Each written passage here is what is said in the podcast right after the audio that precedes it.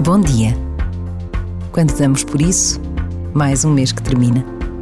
O tempo parece voar e amanhã já começa o mês de maio, o que para milhões de peregrinos traz de imediato à memória os caminhos que nos levam a Fátima. Esta devoção e este amor a Maria não é exclusivo de Portugal e dos portugueses.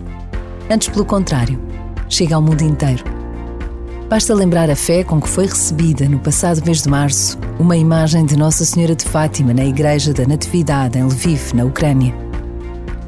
Por vezes, basta a pausa de um minuto para recordarmos a frase do Papa Francisco, que ainda hoje ecoa no coração de tantos. Em Fátima, todos temos mãe.